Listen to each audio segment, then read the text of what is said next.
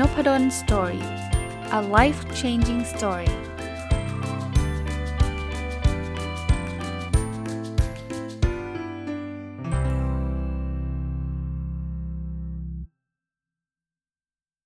สวัสดีครับ ยินดีต้อนรับเข้าสู่นพดล Story Podcast นะครับ วันนี้จะมารีวิวหนังสือที่ชื่อว่าหนทางความสุขนะครับเป็นหนังสือที่แปลมานะครับ ผู้แต่งคือหงจื้อเฉิงนะครับ แล้วก็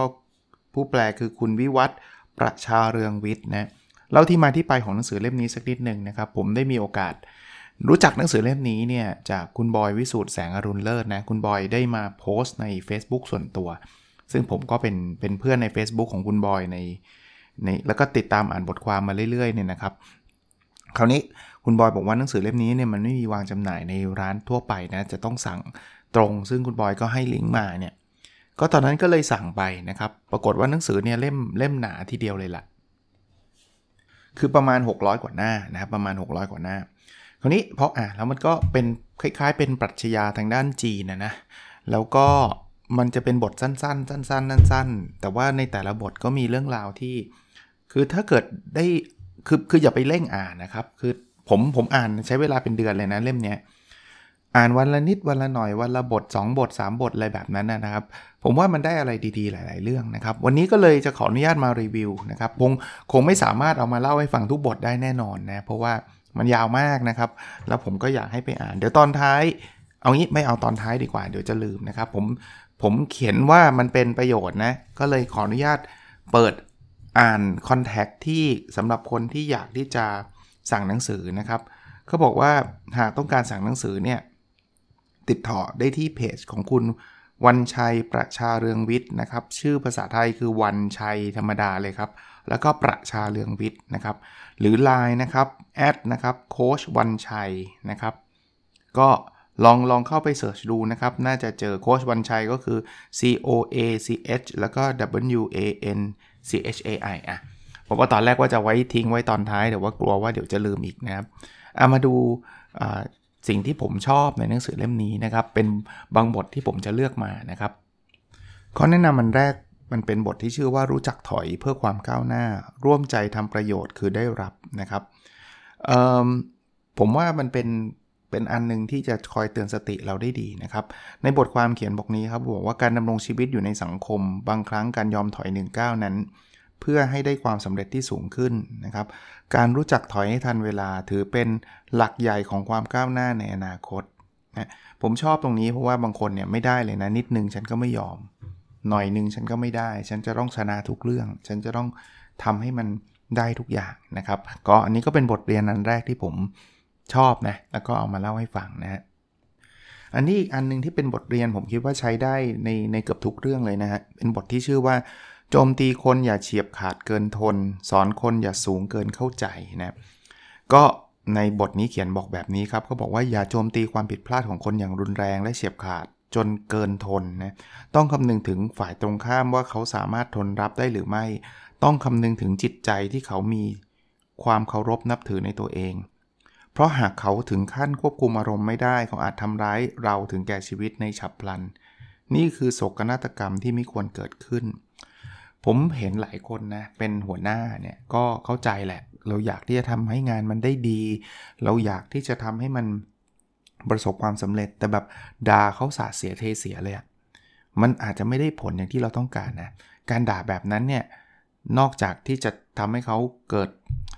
ความต่อต้านที่จะไม่อยากทำตามแล้วเนี่ย บางครั้งมันเลยเถิดนะเเราเคยเห็นข่าวไหมครับ บางทีมันเหลืออดเนี่ยเขาก็สวนกลับมาแล้วมันก็เป็นเป็นเขาใช้ว่าเป็นโศกนาฏกรรมได้เลยนะอาจจะถึงชีวิตอะไรเงี้ย เพราะฉะนั้นเนี่ยเราระวังนะครับ เราอยากให้เขาดีเข้าใจนะ อันนี้แอพพลายได้หมดนะ ไม่จำเป็นต้องเป็นเรื่องงานนะครับ จะเอาเป็นแค่ว่า พ่อกับลูก แม่กับลูกอะไรแบบนี้ก็ใช่นะ คือคุณคือคือคงไม่ได้ถึงกับ จะมาทำร้ายกันหรอกแต่ว่า เวลาทำเขาเขามากๆเนี่ยเขาก็ทนรับไม่ได้มันก็จิตใจมันก็แย่นะครับ ก็เราเราเราลองคิดภาพเลยครับ คืออย่าใช้อารมณ์มากนะเป้าหมายของเราคือเราอยากสอนให้เขาได้ดีใช่ไหมแต่ว่าถ้าเกิดคุณโจมตีเขาขนาดนั้นเนี่ยมันก็อาจจะไม่ได้ผลอย่างที่เราต้องการกันละกันนะอีกบทหนึ่งที่ชอบนะครับก็บอกว่ายามว่ามีสติเตรียมพร้อม ยามวุ่นวายรู้จักปล่อยวางนะครับ เขาบอกว่าในชีวิตประจำวันที่ดีงาม และประเสริฐที่สุดคือเมื่อประสบปัญหาเนี่ยจงมีสตินะครับจิตจะไม่สับสน โดยสรุปคนเราต้องมีสติจิตจึงมีพลังมั่นคง และชีวิตคือการต่อสู้ธรรมะอาธรรมต้องแยกแยะให้ถูกต้อง ใช่นะครับ คือ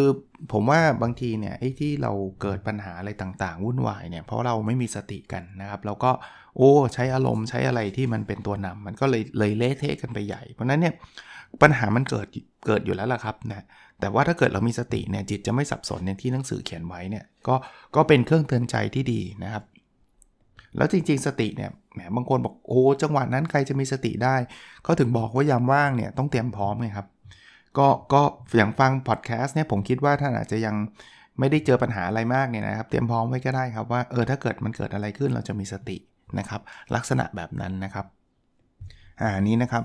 กระทำด้วยความโง่เขลาประสบกับภัยอันตรายนะชื่อบทนะเขาเขียนไว้แบบนี้ฮะเขาบอกว่า โดยทั่วไปคนที่มุ่งหวังในวัตถุและสวยสุขมากเกินไป การดำรงชีวิตของพวกเขาก็ง่ายดายที่จะร่วงโรยสู่ความเน่าเปื่อย เสมือนเป็นชีวิตจิตใจที่เปล่าประโยชน์ และมีความประพฤติที่ไร้คุณธรรม บางคนด้วยความโลภทำให้มีความต้องการสูง อยากได้ทั้งเงินและเกียรติยศอันจอมปลอม จนถึงกับแสดงความต่ำต้อยทำตัวสอพลอดังขี้ข้าเพื่อวัตถุอย่างไม่เสียดายศักดิ์ศรีความเป็นมนุษย์ และหากทำไปด้วยความโง่เขลา ก็อาจผิดพลาดทำให้ประสบกับภัยอันตรายครั้งใหญ่ ดังคำกล่าวว่า รู้จักพอเพียงเป็นดีที่สุด ชอบอันนี้นะ คือบางทีเนี่ยเราอย่างที่บอกนะครับ เราก็ไปมุ่งหวังในวัตถุมากเกินไป อยากได้อยากมีอยากเป็น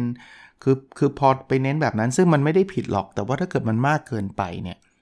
ชีวิตเราก็จะหลงทางนะครับ บางทีเราก็จะทำอะไรด้วยด้วยความโลภความต้องการซื้อหุ้นก็แบบอยากจะได้ 10 เท่าอะไรเงี้ยนะครับ หรือบางทีไปไป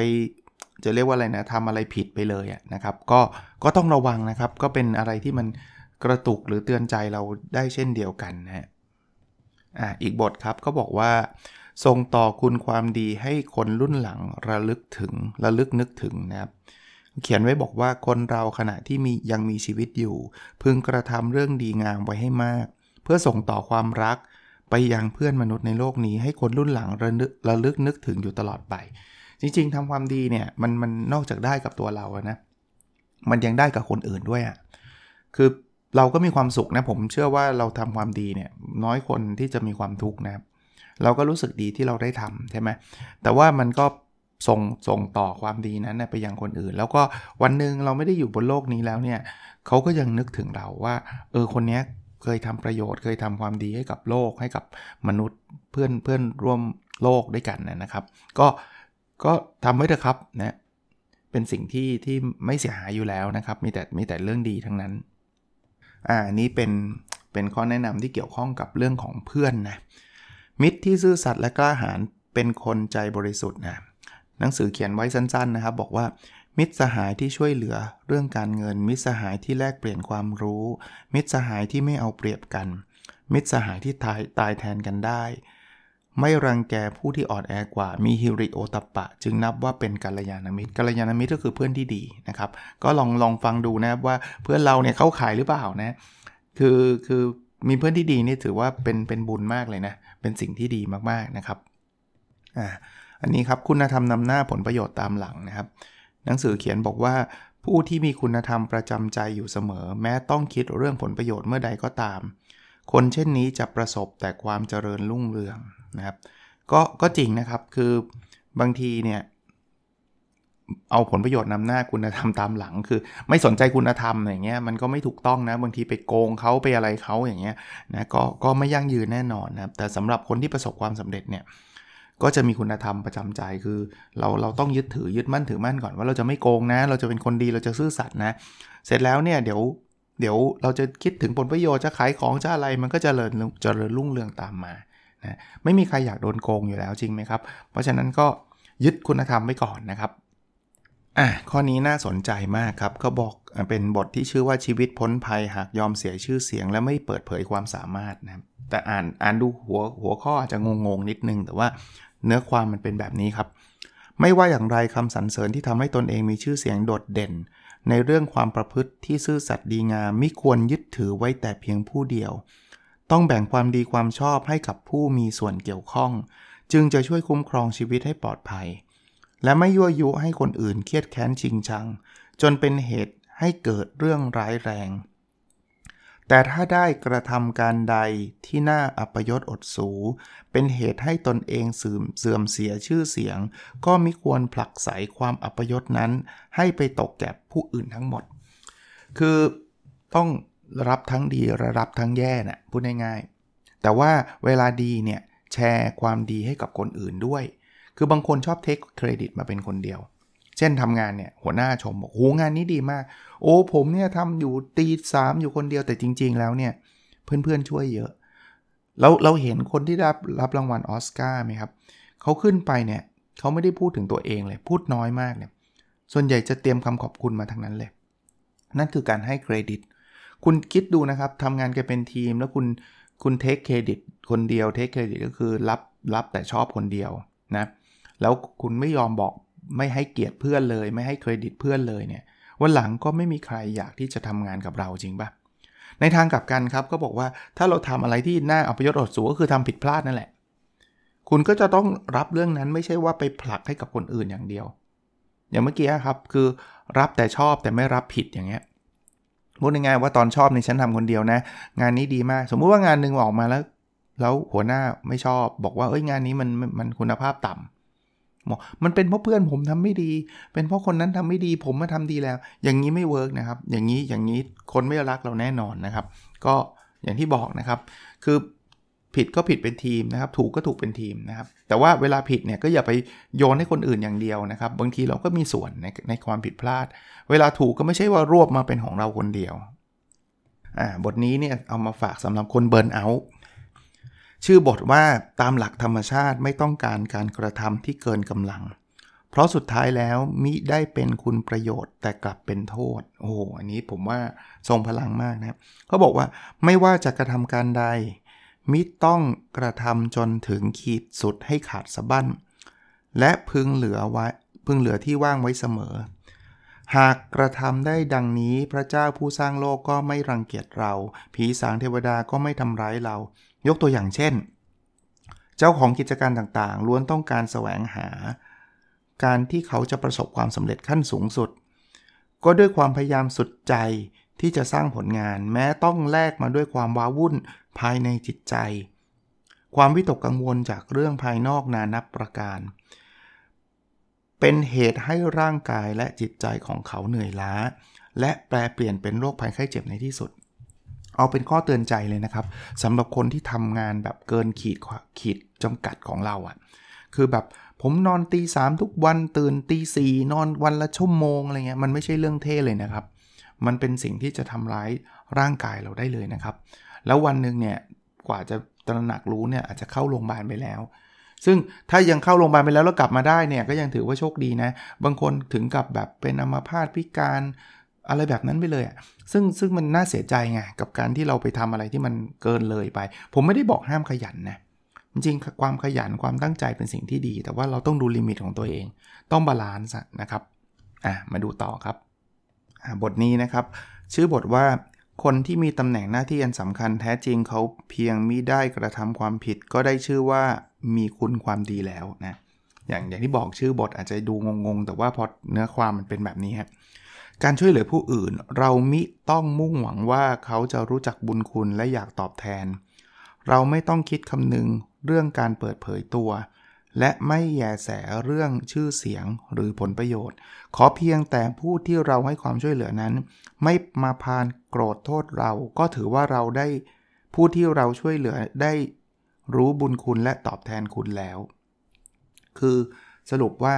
เวลาเราทำอะไรดีๆเนี่ยอย่าไปหวังสิ่งตอบแทนว่าอูเขาจะต้องแบบตอบแทนเราเยอะแยะนะครับ หรือไปหวังพวกชื่อเสียงผลประโยชน์เอ้ยฉันทำบุญอันนี้ทำไมคนไม่รู้เลยว่าเอ๊ะฉันทำบุญนี้ฉันจะได้ผลประโยชน์อะไรเขาบอกไม่จำเป็นเขาขอขอเพียงว่าคนที่เราช่วยอะ่ะเขาไม่มาโกรธเราเนี่ยถือว่าเขาทดแทนคุณแหละคือไม่ต้องไปหวังว่า ผมช่วยคนนี้แล้วเดี๋ยววันหลังคนนี้เนี่ย จะต้องกลับมาช่วยผมนะ ไม่ไม่จำเป็นแค่เขารู้สึกแฮปปี้เขารู้สึกว่าคือเขาไม่ได้แย่ลงอะ่ะเวลาเราช่วยเขาอะ่ะแค่นั้นก็ถือว่าคนฝ่ายนั้นนะทดแทนคุณแล้วพูดถึงตรงนี้เนี่ยพูดนึกถึงหนังสืออีกเล่มหนึ่งที่กำลังอ่านนะครับ Give and Take ของอดัมแกรนซึ่งเป็นอาจารย์ที่ University of Pennsylvania เนี่ยคนที่มีลักษณะแบบนี้เขาเรียก giver ครับแล้วกำลังอ่านอยู่นะยังไม่จบใช้ได้สักครึ่งเล่มเองนะแต่ก็มีงานวิจัยเยอะแยะที่บอกว่า giver เนี่ยมักจะเป็นคนที่ประสบความสำเร็จ อ่ามาต่อเนื่องเลยนะครับ เรื่องประมาณนี้เหมือนกันนะครับ ชอบเหมือนกัน ไม่กระทำความผิดนับว่ามีคุณความดี ไม่ผ่านโทษนับว่ามีคุณธรรมอะหนังสือเขียนไว้ว่า การดำเนินชีวิตอยู่ในสังคมมิต้องแย่งชิงความดีความชอบ หากท่านไม่กระทำความผิดก็นับว่าท่านเป็นผู้มีคุณความดีแล้ว กับคนกับผู้คนมิขอให้เขารู้สึกสำนึกรู้สำนึกคุณ ขอเพียงเขาไม่มาพานโทษก็นับว่าเขาเป็นผู้มีคุณธรรมแล้ว แม้เราหวังการตอบแทนก็อาจผิดหวัง แท้จริงการยอมเสียสละเพื่อช่วยเหลือผู้อื่น ก็เปรียบเราเป็นดั่งเทียนไขที่ถูกจุดยอมสละตัวเอง เพื่อให้คนอื่นได้รับแสงสว่าง เราช่วยคนอื่นดีกว่าให้ผู้อื่นช่วยเรา คือเป็นเป็นกีเวอร์อย่างที่เมื่อกี้เล่าให้ฟังว่า เวลาเราเราเราทำอะไรดีเนี่ยไม่ต้องไปแย่งชิงความดีความชอบมานะ แค่ว่าเอาตรงๆนะแค่ว่าเราไม่ได้ทำอะไรผิดเนี่ยถือว่าเรามีคุณความดีละนะเพราะฉะนั้นเราแล้วเราทำอะไรดีๆ ไปหรือว่าทำอะไรไปแล้วเขาเฉยๆเขาไม่ได้ตอบแทนเราก็ไม่ได้แปลว่าเราเราทำสิ่งนั้นเราแย่นะหรือว่าไม่ได้แปลว่าเขาเขาเขาไม่ appreciate อะคือเขาไม่ได้ดีใจในการได้รับนะครับ คืออย่าไป expect สิ่งตอบแทนอะพูดง่ายๆนะครับ อันนี้ก็เป็นข้อเตือนใจจากหนังสือเล่มนี้ อ่าอันนี้ก็เป็นอีกข้อเตือนใจสำหรับคนทำงานเนาะทำงานอย่าตรากตรำจนเกินไป ปฏิบัติต่อคนอื่น อย่านิ่งเฉยจนเกินไปอะคือทางสายกลางนะครับ หนังสือเขียนบอกว่า ความใส่ใจในงานคือคุณสมบัติอันดีงาม แต่หากตรักตามเกินไปก็มีเหมาะสม เพราะทำให้จิตใจไม่สบาย การนิ่งเฉยคือความนิยมที่สูงส่ง แต่หากนิ่งเฉยเกินไปก็มิได้ช่วยเหลือผู้ใด หรือเป็นประโยชน์ต่อผู้คนและประเทศชาติ จริงทั้งคู่เลย คือทางใดทางหนึ่งมันไม่ดีนะตากตามเกินไปเนี่ยโอ้โหงานมันจะต้องออกมาดีเลิศสุดยอด แต่ว่าร่างกายเราก็พัง จิตใจเราก็พัง นิ่งเฉยเกินไปบอกว่าฉันชิลแล้วฉันไม่ทำอะไรเลยนะครับ มันก็ไม่ได้ช่วยเหลือโลกช่วยเหลือสังคม หรือช่วยเหลือตัวเองนะครับก็หาหาทางให้เจอนะครับ ทางที่มันออพติมัมนี่ยทางที่มันดีที่สุดสำหรับเรานะครับอ่านี้ครับ คนร่ำรวยควรบริจาคให้เหมาะสมแก่ฐานะ คนมีสติ ปัญญามิควรโอ้อวดนะเขียนแบบนี้ครอบครัวที่มีฐานะร่ำรวยมีชื่อเสียงเกียรติยศ ควรมีจิตใจกว้างขวางในการบริจาค แต่กลับหลีกเลี่ยง ประพฤติตนดังคนต่ำต้อยยากไร้ และตรณีทีเหนียวเป็นเหตุให้ไม่สามารถพบกับความสุขได้ คนที่มีสติปัญญาควรเก็บซ่อนความเฉลียวฉลาดไว้อย่างมิดชิดไร้ร่องรอย หากผู้มีสติปัญญากลับยกตนข่มท่าน จะกลับกลายเป็นความโง่เขลาที่ต้องพบกับความปราชัย ชอบทั้งคู่เลย คือรวยเนี่ยมีแล้วอะช่วยเหลือคนอื่นบ้างนะครับ จะดีกว่านะครับ กลายเป็นคนที่บางคนรวยแล้วก็จะแบบเอาเปรียบคนอื่นด้วยซ้ำนะครับตนีทีเหนียวไม่แค่ไม่ช่วย บางทีไม่ใช่แค่ไม่ช่วยนะ ไปเอาเปรียบคนยากจนอีกนะ ทั้งทั้งที่ตัวเองก็รวยแล้วเนี่ย ก็บอกคนแบบนี้ไม่มีความสุขหรอก ในทางกลับกันนะ คนที่มีความรู้เยอะๆเนี่ยเขาบอกไม่ต้องโชว์ครับ ไม่ต้องไปแบบ ยกตนข่มท่านไว้เธอจบอะไรมา ฉันจบอันนี้นะ ฉันเก่งกว่าเธอนู่นนี่นั่น เขาบอกว่าทำแบบนั้นเนี่ยเป็นความโง่เขลาเลยล่ะนะนึกถึงพวก Dunning Kruger Effect เหมือนกันนะ ที่เราเคยคุยกันอยู่เรื่อยๆ ในในนบดอนสตอรี่พอดแคสต์ที่จะพยายามที่แบบคือคือรู้น้อยแต่รู้สึกว่ารู้เยอะอะนะครับ แต่ว่าถ้าเกิดแค่แค่นั้นผมว่ายังไม่เดือดร้อนนะรู้เยอะแล้วดันไปยกตนข่มท่านอีก คนอื่นเขาไม่รู้เว้ยอะไรเงี้ยยิ่งยิ่งแย่เข้าไปใหญ่นะครับ อ่านี้สำหรับคนมีลูกนะเขาบอกว่ามีไรนาต้องกำจัดวัชพืช สอนบุตรต้องเข้มงวดเรื่องการคบคนนะครับในหนังสือเขียนมาบอกบอกแบบนี้ครับก็บอกว่าเด็กวัยรุ่นสมัยนี้คบคนทั้งที่รู้จักและไม่รู้จักเป็นเพื่อน ช่วงวัยนี้มาถึงทางแยกแต่ประสบการณ์ชีวิตมีน้อย จึงง่ายต่อการผิดพลาด พ่อแม่ควรเอาใจใส่เป็นพิเศษ ต้องคอยเป็นที่ปรึกษาและให้คำแนะนำที่ถูกต้องในทุกๆเรื่อง ผมชอบตรงนี้นะครับคือเดี๋ยวนี้นะเด็ก ต้องบอกว่าเขาก็มีความเป็นตัวของตัวเองสูง แต่ก็ต้องยอมรับนะครับว่า สิ่งหนึ่งที่เขามีคือเรื่องเทคโนโลยีเรื่องความรู้นะ แต่ว่าสิ่งที่เขายังขาด แล้วเรามีเราในฐานะที่เป็นคุณพ่อคุณแม่เนี่ยก็คือประสบการณ์ เพราะฉะนั้นเนี่ยเราเราเราแชร์เรื่องนั้นกับเขาได้นะ คือไม่ใช่ต้องปล่อยถึงกับ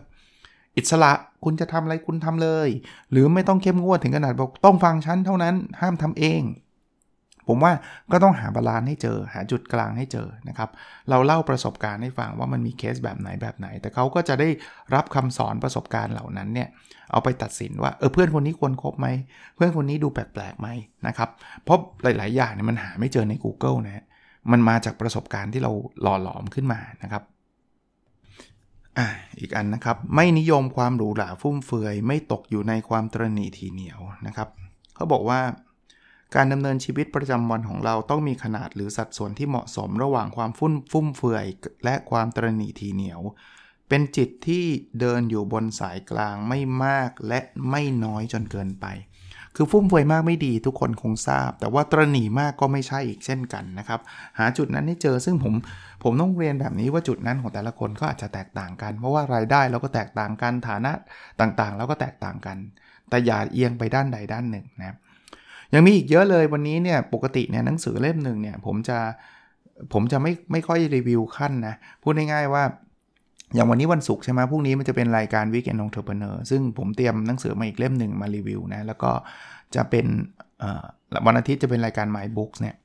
ปกติจะรีวิวยาว แต่ว่าดูดูหนังสือเล่มนี้มัน 6 700 หน้า มันอาจจะรีวิวหลายตอนเลย ก็เลยขอเริ่มจากวันศุกร์นี่แหละ แล้วถ้าใครติดตามหนังสือเล่มนี้เดี๋ยววันจันทร์มานะครับ วันจันทร์วันอังคารวันพุธเผลอๆทั้งสัปดาห์เลยด้วยซ้ำนะครับ เพราะว่า 700 หน้าครับ อันนี้ผมไม่ได้พูดทุกหน้านะครับ ต้องเรียนว่านี่กระโดดข้ามแล้วนะครับ แต่ว่ามันมีอะไรหลายอย่างที่ผมคิดว่าน่าจะเป็นประโยชน์แล้วก็น่าสนใจนะครับ หนังสือชื่อหนทางความสุขของผู้เขียนคือคุณหงจื้อเฉิงนะครับ ผู้แปลคือคุณวิวัฒประชาเรืองวิทย์นะครับ ก็เมื่อกี้ให้ contact ในการถ้าใครอยากอ่านเร็วกว่าผมรีวิวนะ ก็ก็ซื้อมาอ่านได้นะครับ ให้ contact ไปแล้วนะครับ โอเคนะครับ แล้วเราพบกันใน episode ถัดไปครับ สวัสดีครับ